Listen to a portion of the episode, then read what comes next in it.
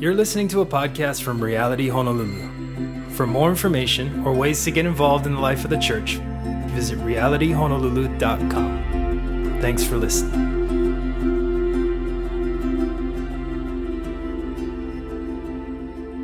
Aloha and welcome. Thank you so much for joining us here this morning once again for Digital House Church here at Reality Honolulu.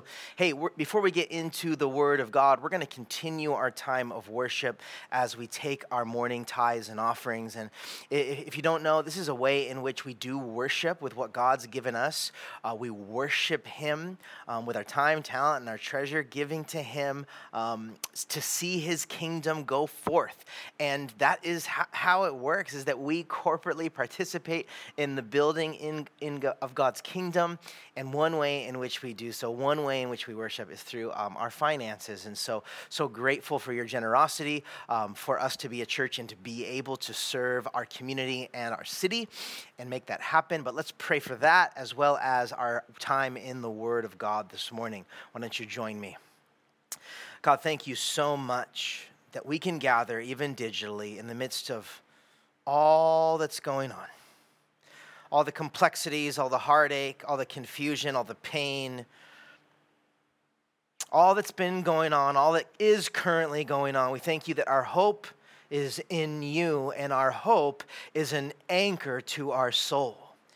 God, we thank you for what you're doing in our church. We thank you for these finances and these funds and these resources and the ability to do this and all that we've done. And we say, God, this is your money. This is your stuff. This is your church. Have your way. Use it for your glory and your namesake. And even today, as we jump in to your word, would you speak to each of us, young and old, regardless of what life stage we're in? Who's listening to this, I pray that you'd be ever present to us in our homes or our cars or while we're on a walk or a run or wherever we're listening and watching this. Pray that you would get the credit, you would speak to us, Holy Spirit. We pray this in Jesus' name. Amen. Church, thank you so much for joining us here this morning. And uh, in the midst of all that's going on in our world and our nation, that you're spending the time to be grounded in the Word of God. And I pray, as I just did, that the Holy Spirit would speak to you and comfort you and, and direct you. And your hope would not be in anything this world has to offer, but it would be in Jesus and Jesus alone. He is the King of Kings, He is in control, and we do know the end of the story here. And so, my hope and prayer um, even though we're distant, is to that God would bring comfort to you, there'd be unity, and um, that we together would be a community following Jesus, seeking renewal in this land. Um, but today, uh, I'm always excited if you didn't know that, but I am also excited uh, that we're jumping back into the book of Acts. I know for many of you, you're like, Acts? When, when were we even in Acts? It was like September. Um, it's been a while, it's been several months, but we have been, we started actually a year ago, this past January, the book of Acts. And normally, if it was a normal year, which it wasn't, we would. Um, what we do is expository teaching in, in expository teaching fashion we pick and we pray and we ask god to lead us in going through an entire book verse by verse chapter by chapter and usually it takes a long time and um, that's where we're at in the book of Acts. And we took about three or four months off in total last year to navigate, obviously, all that was going on. And it was good and right we did that. But for so much of the year, the book of Acts was the guiding main part of our Sunday mornings. And we are getting back in there. And again, we want to be flexible to the Spirit's leading to kind of engage with and shepherd you guys through um, what may happen in 2021. We may pause and take some Sundays off, of course, uh, but no plans for that yet. And the plan is just to rather continue on verse by verse, chapter by chapter, through the book of Acts. And today, our text, the chapter that we left off in, if you even remember, was Acts chapter 13. So get a Bible out. I'm going to do a little recap first. But the, the section of scripture that I would love for you to read with me is Acts 13, 13 through 52. So, kind of a lot, but we're going to be uh, going through it together, digging in, seeing what God has and what it means and how it applies and how we can be encouraged. And I pray that the Holy Spirit ministers to you through it. Uh, I'll be teaching out of the NIV translation, so get it ready. Um, but as a way of recap, because unless you have know the book of Acts well, um, you probably forgot a lot about where we were in the context. And it is very important because it's going to be like literally jumping into a book 13 chapters in where you forget the, the first 12, and context really matters not only for correct Bible interpretation, but just to understand like what is happening the significance and the context and the potency of it all.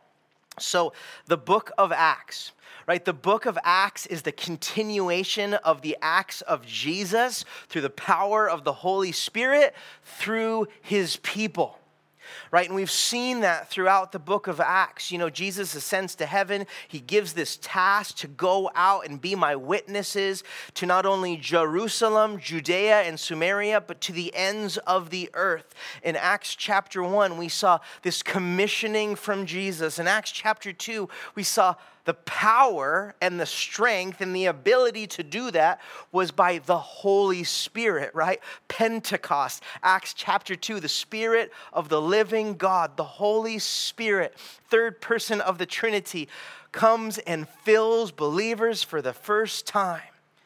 Right? And then the story continues with, with Peter preaching this spirit filled, empowered sermon, and thousands come to know the Lord. This little group of about 100 or 20 people gathered in this upper room, the followers of Jesus after his death and his resurrection and ascension. This fledgling church movement is empowered by the Spirit. Peter preaches the sermon, thousands get saved, and it's the start of something incredible that we now here 2,000 years later are a part of. The gospel spreads. We get this blueprint in the first few chapters of Acts of really what the church should consist of, what the values of the church were. And if you remember, right when COVID happened, March, April, May last year, God had already put us in that section, and we were reminded and truly learned how to be a church, both gathered and scattered, empowered by the Spirit, meeting each other's needs. And um, it's an incredible picture. But then, like much of Christianity, persecution comes, the church is scattered, and through persecution, through the scattering of the church, the gospel message is accelerated to literally the ends of the earth. And so the book of Acts is seeing eh, first in Jerusalem, this task, the Spirit, the Word of God go forth. People get saved, right? The church is growing, and then there's persecution, and then there's a scattering. And what we see much of it now is Paul's missionary journeys, leaving Israel, leaving that area of the Middle East, and going forth into the Mediterranean and, and Asia and, and, and, and Europe there. And the gospel is going forth. And um, so that's just my quick recap for you right there. There's so much I missed. But we pick up the story today on Paul's first missionary journey. And as he's traveling, going forth through the Mediterranean, Cyprus was where he was last time, and now he's traveling to Asia Minor for a more robust recap, I want to encourage you. We put it in the, I think, description or the comments here. Uh, the Bible Project, which we love, as you know, we talk about it a lot. Um, they give an incredible, more robust recap of the first 12 verses, uh, excuse me, first 12 chapters of the book of Acts. And so check that out if you want to dig in and, and uh, maybe do a better job than I did and more robust job of filling you in on where we're picking up. But that said, where we pick up today is on Paul's right missionary journey. He's leaving Cyprus, This is Barnabas' homeland. He's traveling to Paul's native land, Asia Minor. As they arrive, they travel to Pisidian, Antioch, which is modern day southern Turkey. And Paul and Barnabas, this is where the story picks up, which we're going to read in a second, don't worry. Um, they enter a synagogue, a Jewish place of worship in Pisidian, Antioch, southern Turkey. We read this in Acts chapter 13, verses 13 and 14. It says this From Pathos, or Paphos, that's in Cyprus, island off the coast of Israel in the Mediterranean, Paul and his companions sailed to Perga and Pamphylia, where John left them to return to Jerusalem. From Perga, on the coast there, they went on and upward to Pisidian, Antioch. And it says, on the Sabbath, on the Sabbath day, they entered the synagogue and they sat down. That sets the scene. This is a, continuation of the missionary journey. We're getting this description of the story, it's setting the scene. And then what happens, verse 15 and 16 of our text today, Acts 13, 15, and 16. Follow along. I want you to. You can do it. After the reading from the law and the prophets, the leaders of the synagogue this Jewish place of worship, sent word to them saying, Brothers, if you have a word of exhortation for the people, please speak. So, Paul, knowing Paul, he takes the opportunity. Verse 16, standing up, Paul motioned with his hand and said, Fellow Israelites, and you Gentiles, all of you here, Jews and Gentiles alike, who worship God, listen to me. And what we see here is the bulk of our text, the remainder of the chapter, primarily consists of a sermon that Paul is about to give and the response from the crowds, from Jews and Gentiles alike, that hear it. In the first part of this sermon, it's Paul's sermon introduction. It's his Old Testament preparation um, that he's going to lay out to these Israelites, are in verses 17 through 25. So our text reads on, um, where he re- recaps here their Jewish history, their shared history as ethnic and religious Jews. What Paul does in these eight verses is he recaps their shared history for the reason to show the connection and the fulfillment of what they believe and what they've been waiting for, and what their lineage has been waiting for is found in the person of Jesus Christ. And so, Paul, in, in very much a lawyer type ways, he's trying to lay out some foundational common groundwork to connect the dots for them. He's making a case for Jesus being the Messiah.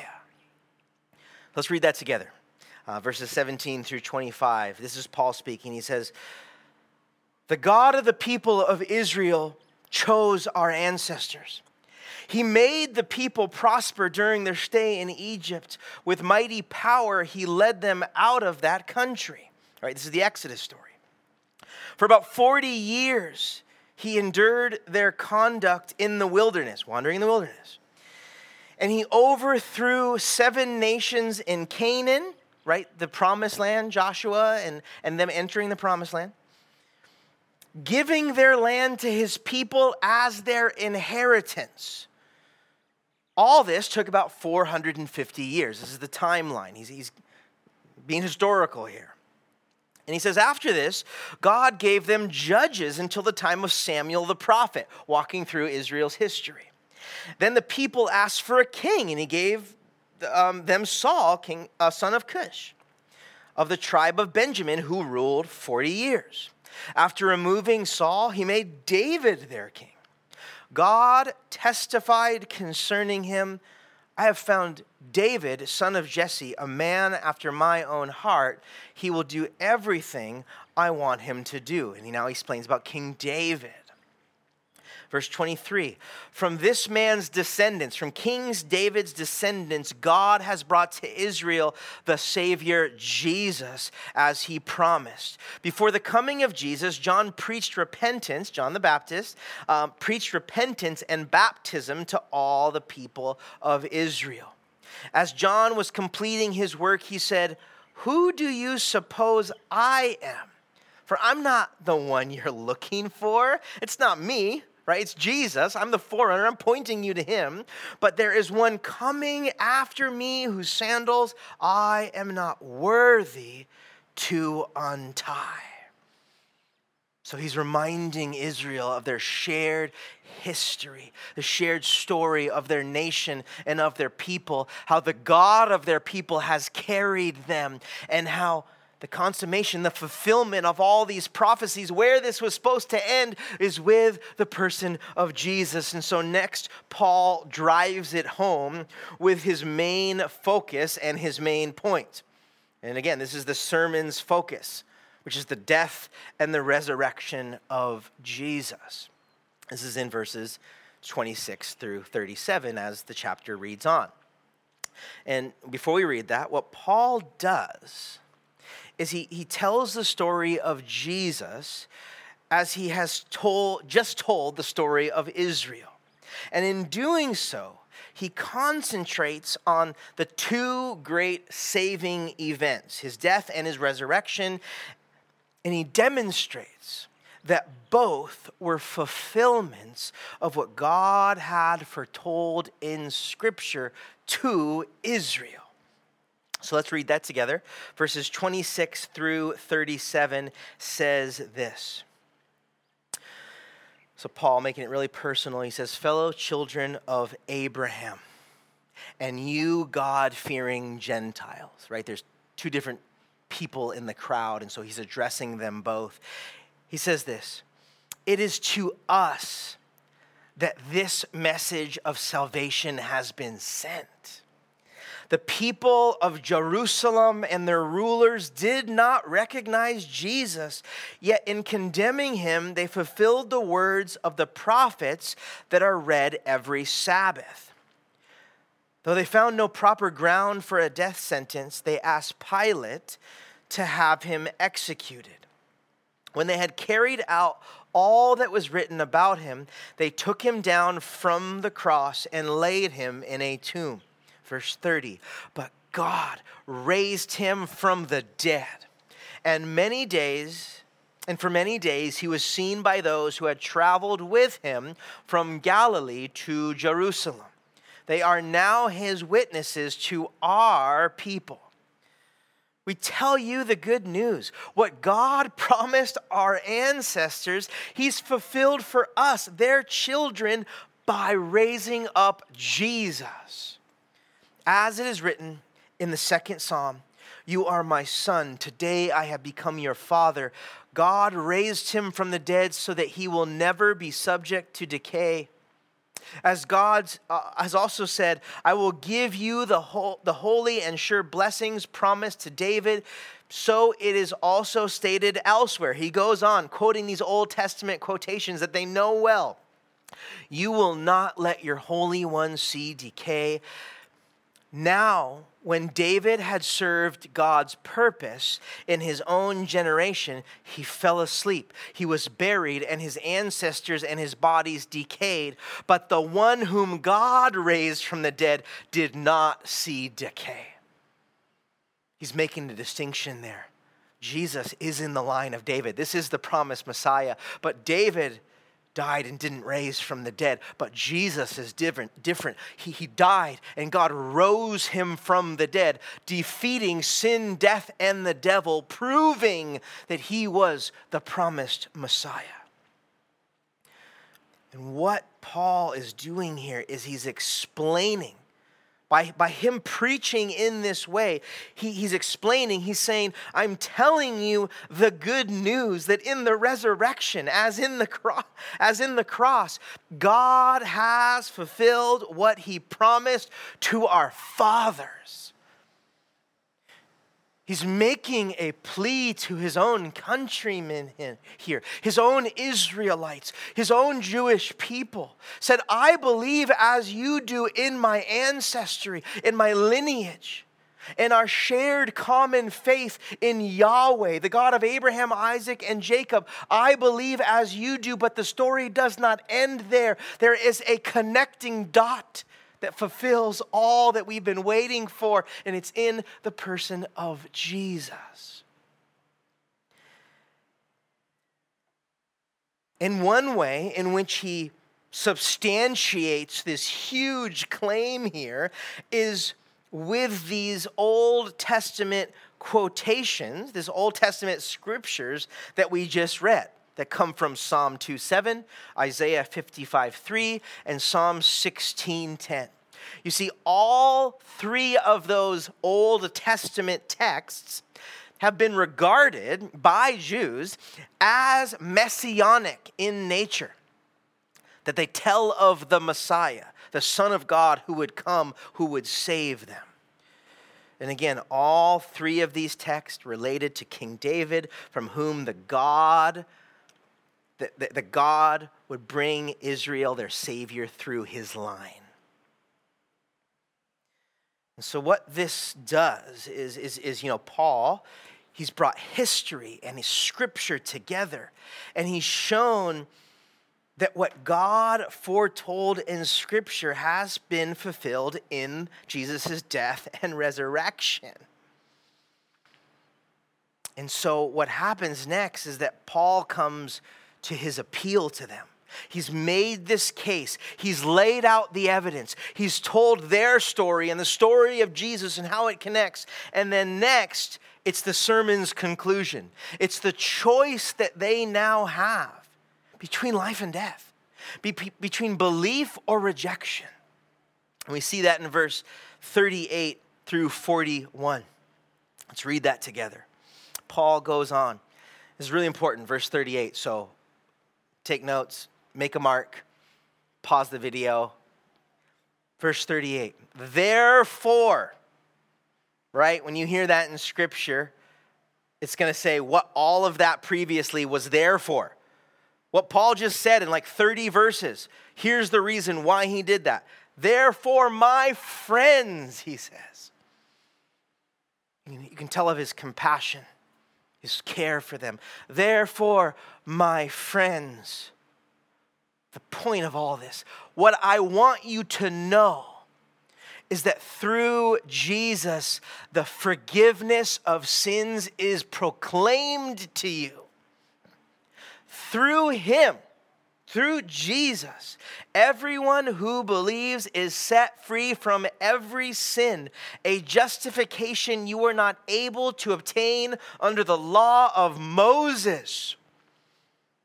Take care that what the prophets have said does not happen to you. And he, and he, and he tells them, Verse 41 Look, you scoffers, wonder and perish, for I am going to do something in your days that you would never believe, even if someone told you. And to me, all that Paul has been trying to do when I read this, like the motivation for this sermon and even this missionary journey itself, even his whole life is dedicated to verse 38. It's that everyone would know that Jesus is the only way to God and the only way that your sins can be forgiven. This is Paul's entire motivation. But it is a decision that Paul is putting forward. He's saying you can believe or you have the choice not to. And he does give them a warning to not be like those before him before them uh, that have not believed. And after all of this, there are obviously differing uh, reactions. There's strong opinions and responses to all that Paul just said, because as you could probably guess, if you could put yourself in their seats, in their shoes, in their and their slippers and their sandals at that time, when they heard this, this was like shaking or confronting to all they believed. It, but it also was illuminating, but it also was controversial. It was all the things. And the last part of our text today explains the differing in responses to those hearing this, both Jews and Gentiles, and Gentiles being non Jewish, uh, hearing this. And that's kind of our last spot today is, is the sermon's consequences, and it's a mixed reaction. But, you know, the immediate reaction, you know, I'm going to break down the text a little bit for us. The immediate reaction, verse 42 and 43 of Acts 13, was extraordinarily favorable, right? It says there in verse 42 as Paul and Barnabas were leaving the synagogue, the people invited them to speak further about these things on the next Sabbath. Like they were interested, they wanted to know more. Verse 43 When the congregation was dismissed, many of the Jews and devout converts to Judaism followed Paul and Barnabas, who talked with them and urged them to continue in the grace of God.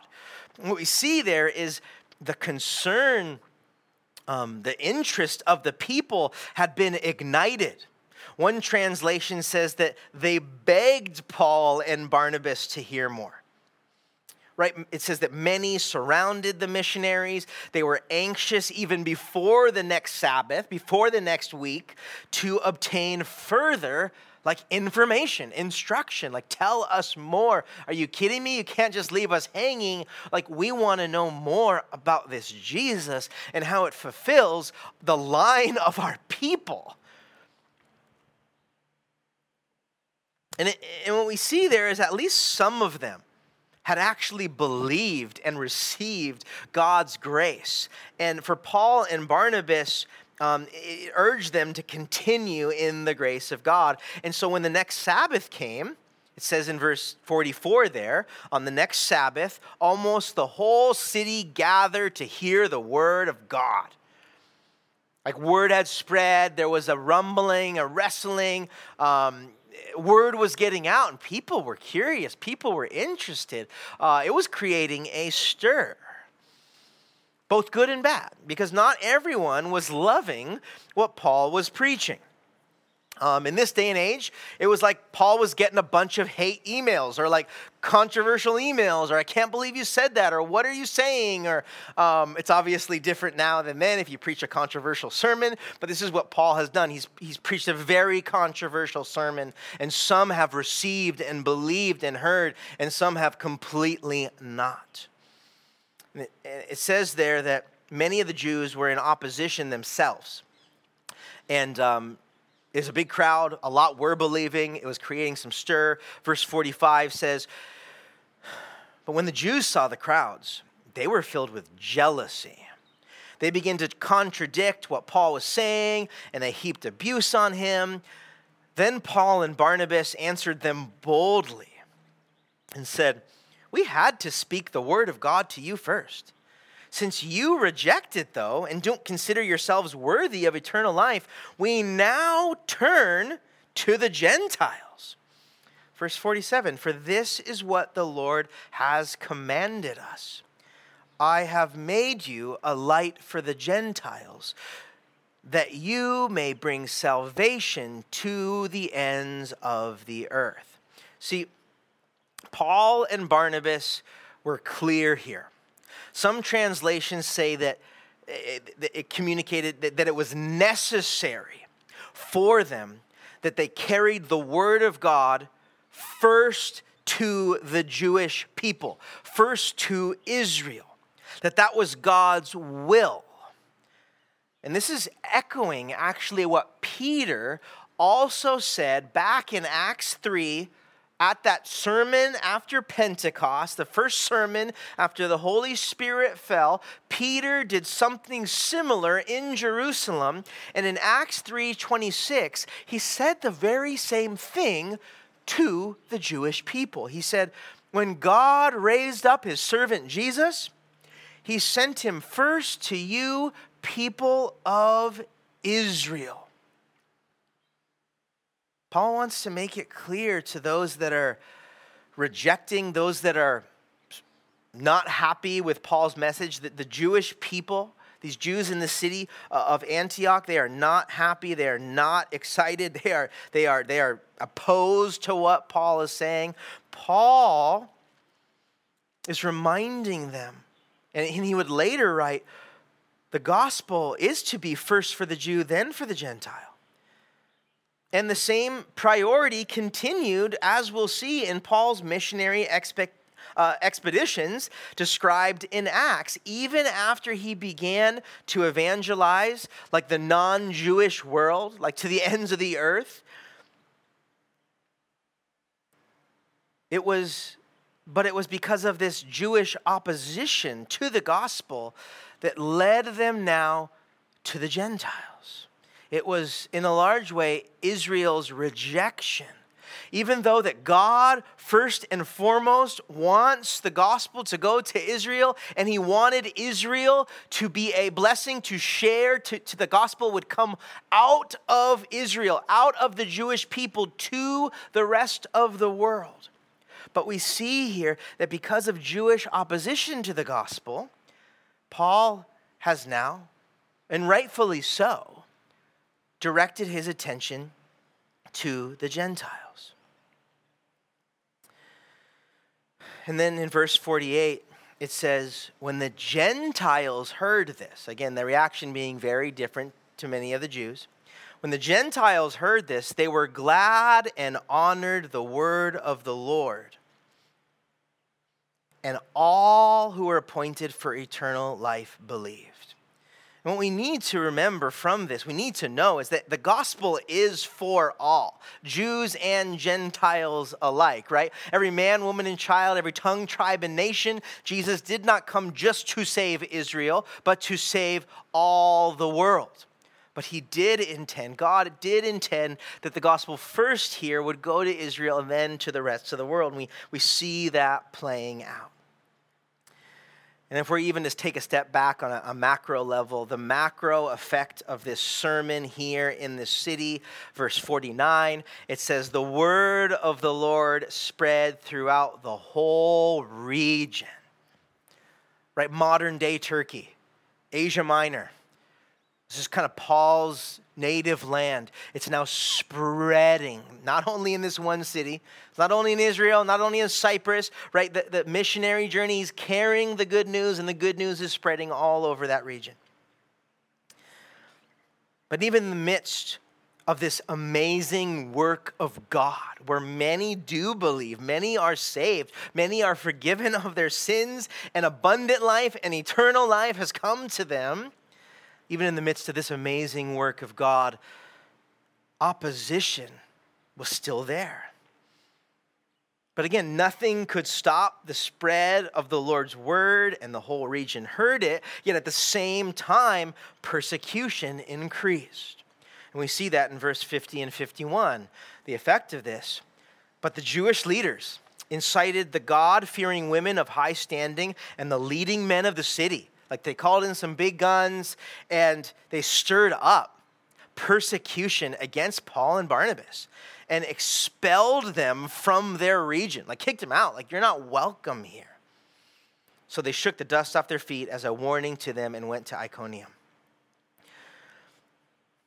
But despite all this, this persecution, harsh treatment in response to the gospel, despite all this, what is the attitude of Paul and the others with him. Verse 52. And the disciples were filled with joy and with the Holy Spirit. I mean, look at that. Like, that's the ending. That's the bow on this story. That's the ending thought here from the author. The word of God went forth, it's expanding, and there's incredible persecution and opposition and in, for some commentators, they say this might have been violent, that this might have been harsh violence against them. This wasn't just like, get out of here nicely. This was harsh persecution. Despite all that, despite them knowing God, filled with the Holy Spirit, that they were actually joyful in the midst of that. I love that. And the simple, but I believe powerful takeaway from today is this.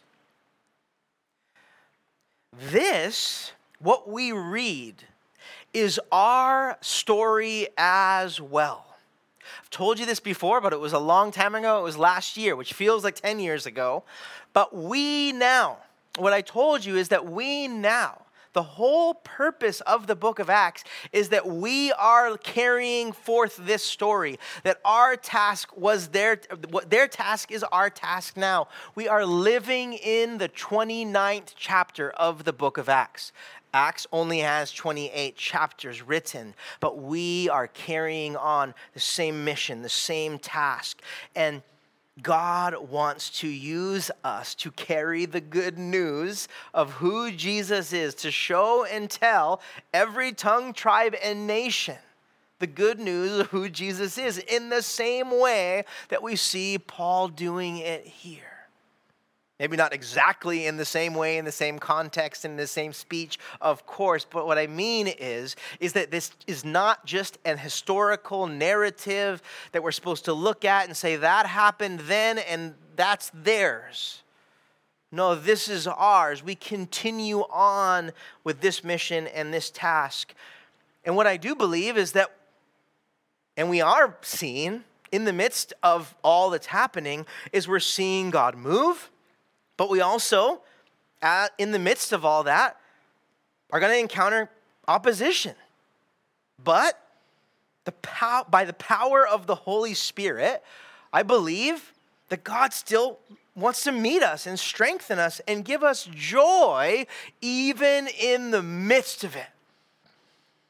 Even in the midst of 2020 and 2021 now, in the midst of all that's going on, I believe that God still wants us to be His ambassadors, His representatives, that we would love those around us with the love of God, that we would show and tell of the good news of Jesus Christ. And regardless of the response or what's happening, or as the world crumbles, whatever it is, that God I pray that God, by the power of the Holy Spirit, would fill us with joy in the midst of heartbreak, joy in the midst of pain. Because once again, our citizenship is not of this earth, it is of heaven. That we serve and live for a God who is in control, that died upon a cross, but rose again, and that offers salvation to all.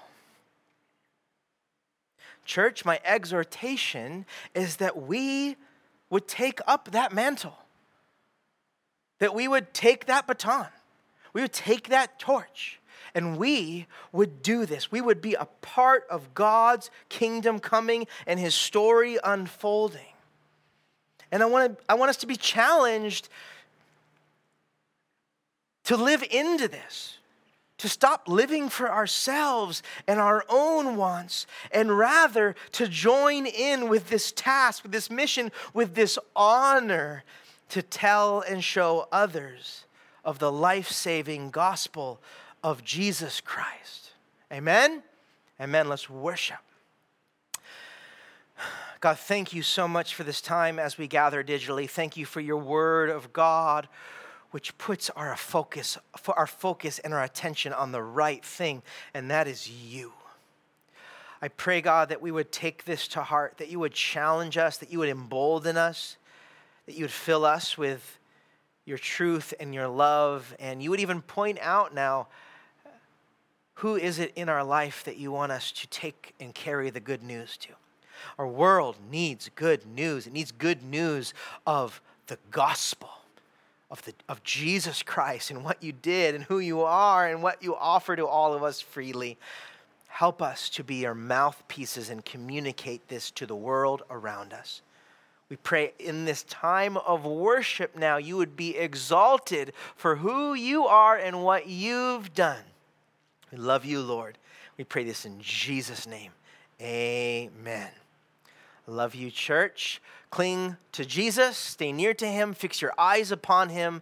Please press into worship right now. Turn off your phones unless you're watching it with this and press in and worship the Lord now. Love you. See you soon.